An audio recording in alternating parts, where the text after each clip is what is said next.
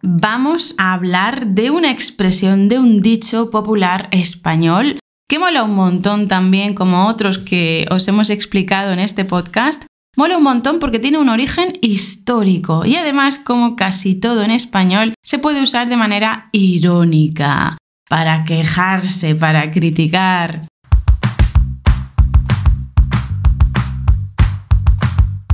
Pues bien, te doy la bienvenida, querido querida estudiante de español, a este episodio del podcast RQL para hablar español. Como ya sabes, mi nombre es Lucía y soy profesora de español.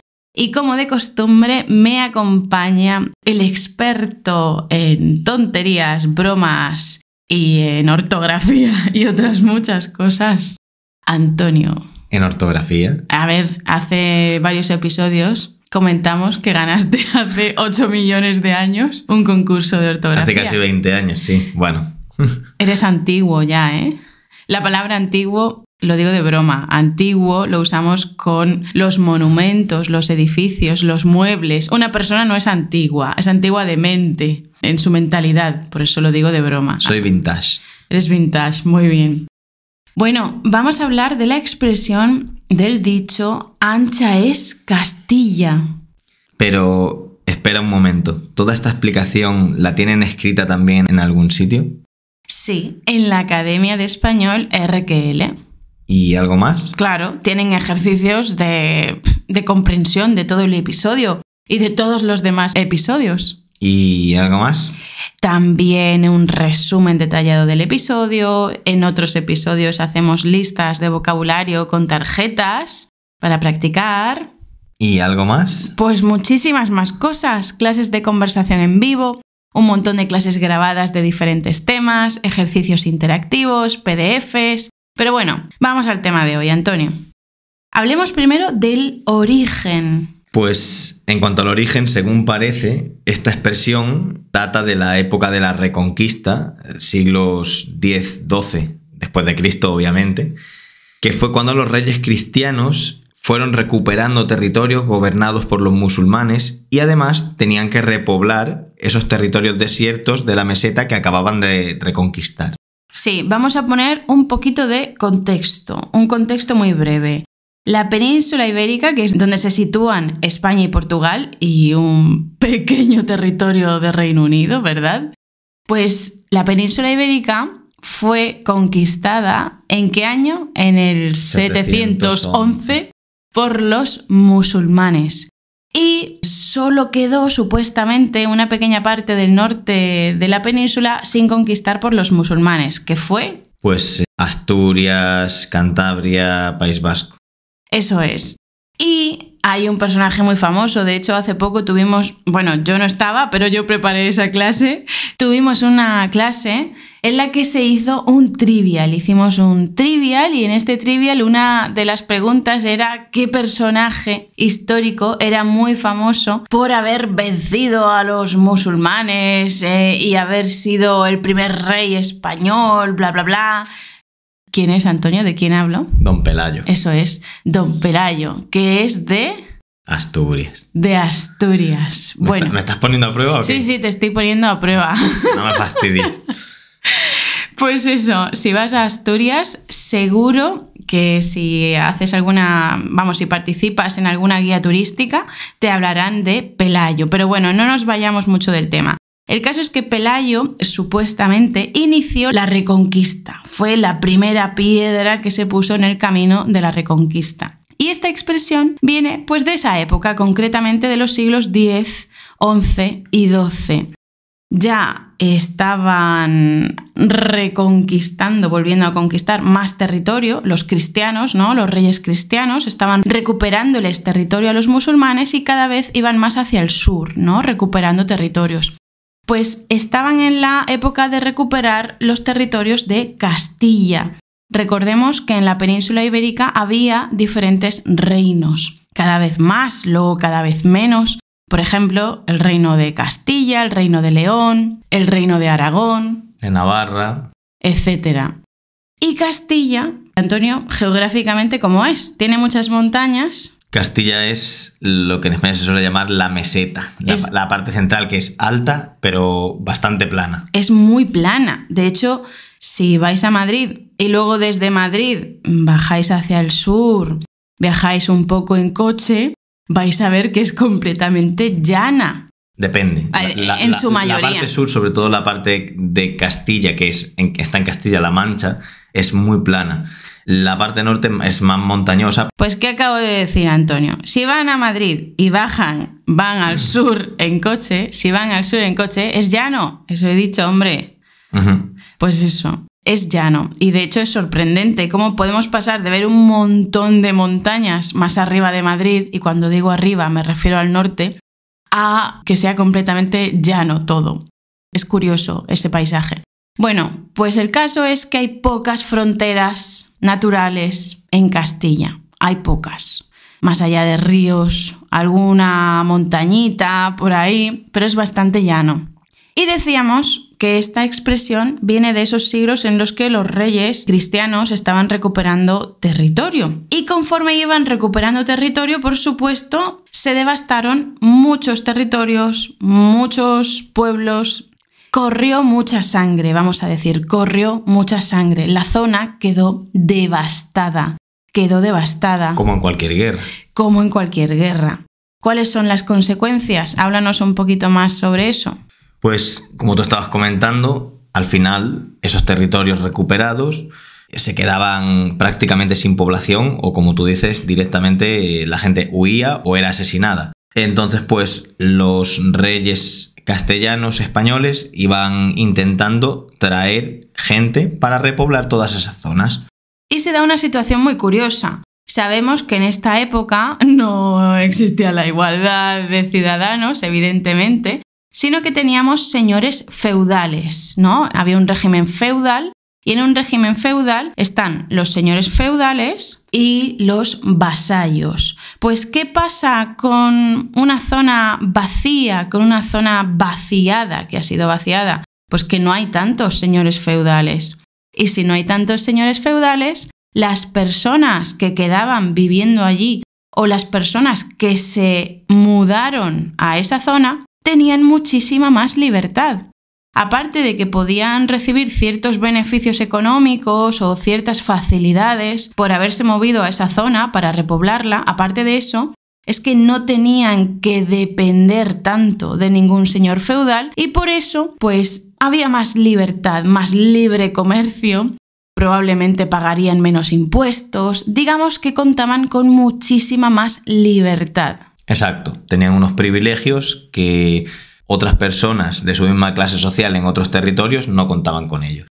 De ahí la frase ancha es Castilla. De hecho, ancha es Castilla viene de una expresión que era más larga antiguamente, pero que ya no se usa. Ancha es Castilla y el rey paga. Pues ancha es Castilla. Y ya hemos hablado de su origen, ¿vale? Que resumiendo, de la época de la Reconquista, cuando los reyes cristianos volvieron a conquistar la zona de Castilla y las personas que se mudaron a esa zona contaban con mucha más libertad porque no había tantos señores feudales y además estaban ayudando a repoblar. Pues bien, como hemos dicho, en resumidas cuentas, esto tiene que ver con la libertad que tiene alguien, pero vamos a centrarnos mucho más en el significado. Cuéntanos, Antonio. La frase, la expresión ancha es Castilla significa, en términos generales, como tú has comentado, que alguien tiene o se toma la libertad de hacer lo que quiera, que no tiene límites. Muy importante este concepto de tiene la libertad versus se toma la libertad. Tomarse la libertad de hacer algo o para hacer algo significa que tú no tienes la libertad, pero te la tomas, la coges, aunque no fuera tuya y que no tiene límites, igual que Castilla tampoco tenía muchos límites, no tenía muchas fronteras, ¿no? ¿Qué más? Bien, pues el primer significado es para señalarnos a nosotros mismos o a otros que existe la total libertad para hacer algo. Ejemplo, imaginemos que vamos a una cena de empresa, ¿no? Y uno de los empleados, cuando no está mirando el jefe, le dice a los demás empleados, Señores, a las copas invita el jefe. Así que ya sabéis, ancha es Castilla. Es decir, el jefe va a pagar, va a invitar a las copas. a los cubatas. Así que ya sabéis, ancha es Castilla, es decir, tenéis total libertad para pedir lo que queráis, que no pagáis vosotros, paga el jefe. Está todo pagado. Está todo pagado, está todo pagado, está todo pagado. Pero también se puede utilizar esta expresión ancha Castilla con un significado más negativo, sarcástico, irónico, haciendo alusión a que alguien se toma, como decíamos, tomarse, alguien se toma más libertad de la cuenta, más libertad de la debida, y eso se convierte en libertinaje. ¿Qué es libertinaje, Antonio? Es una libertad malentendida, sin orden ni control. Sí, o sea, una libertad deshonesta. Se usa mucho para hablar del sexo, ¿no? esa persona cayó en el libertinaje, en demasiada libertad, sin orden, sin control, tenía relaciones con todo el mundo, en fin.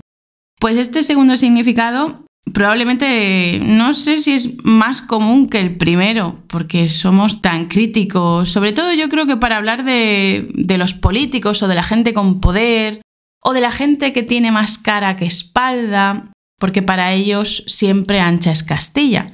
Bueno, danos algún ejemplo. Pues por ejemplo, en un contexto en el que hablemos de los políticos, como tú has comentado, se podría decir algo como, qué vergüenza que los políticos se hayan subido el sueldo todavía más. Como lo hacen con el dinero de todos los españoles, ancha es Castilla. Claro, como no es su dinero, sino que es el dinero del contribuyente, de los que pagamos impuestos, pues nada, ancha es Castilla. A subirse el salario otra vez, y otra vez, y otra vez. Ancha es Castilla se toman la libertad de seguir subiéndose el sueldo. Estupendo, muy bonito. Más ejemplos. Pues padres que tienen hijos adolescentes y que le dicen a los adolescentes comentarios del tipo, los adolescentes os pensáis que os lo merecéis todo, que los padres solo estamos para serviros y que ancha es Castilla. Pues estáis muy equivocados. Sí, los adolescentes se piensan que ancha es Castilla, que pueden hacer lo que quieran, que no tienen límites ni fronteras. Que solo tienen derechos y no responsabilidades. Eso es, ale, ancha es Castilla. En fin, bueno, cada cuatro años ocurre algo que se repite y se repite, ¿no? Cada cuatro años. ¿Qué ocurre cada cuatro años, al menos en España? Pues que el gobierno y los partidos de la oposición empiezan a hacer campaña electoral para ganar las elecciones y que la gente los vote. Pues bien, el gobierno y los partidos de la oposición prometen ayudar a la clase media y algunos partidos también ayudar a la clase baja durante los siguientes cuatro años de legislatura para que la gente los vote. Pero en cuanto ganan las elecciones, ancha es Castilla. Es decir, hacen lo que les sale de las pelotas con perdón, pero hacen lo que les da la santísima gana, se toman la libertad de hacer lo que les da la gana.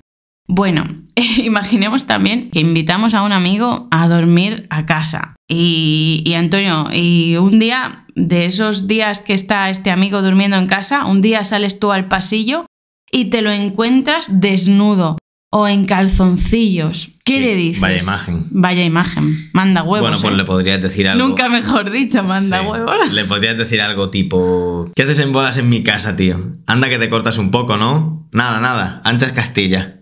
Repitamos.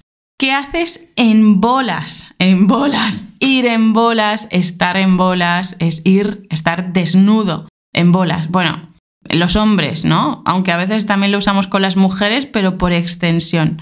En bolas nos podemos imaginar por qué. Podríamos decir en bolas o en pelotas. Es lo mismo. ¿Qué haces en bolas en mi casa, tío? Anda que te cortas un poco, ¿no? O sea, anda que tienes un poquito de vergüenza y guardas las formas. Dicho de manera irónica, porque no lo estás haciendo. Nada, nada, ancha es Castilla, como una forma de decir irónicamente, Haz lo que quieras. haz lo que quieras, no tienes límites, estás en tu casa, pero dicho de manera irónica, sarcástica. Nada, nada, ancha es Castilla, tú verás. Bien, otra cosa que solemos criticar mucho son las penas de cárcel. A veces o muchas veces las penas de cárcel no son lo suficientemente fuertes para que esas personas, o al menos en nuestra opinión, ¿eh? para que O al menos en España. para que esas personas no vuelvan a delinquir, para evitar que delincan en el futuro. ¿Qué podríamos decir al respecto?